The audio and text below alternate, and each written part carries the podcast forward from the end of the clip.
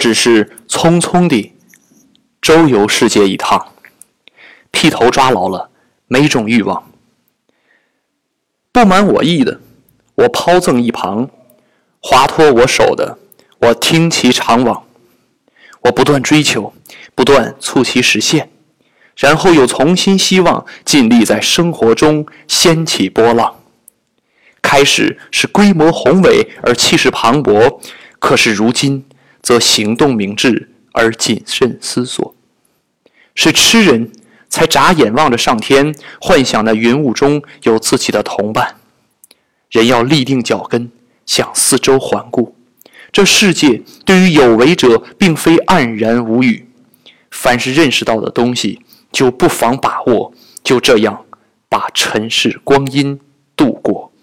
纵有妖魔出现，也不改变道路。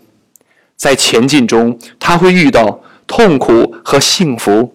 可是他呀，随时随刻都不满足。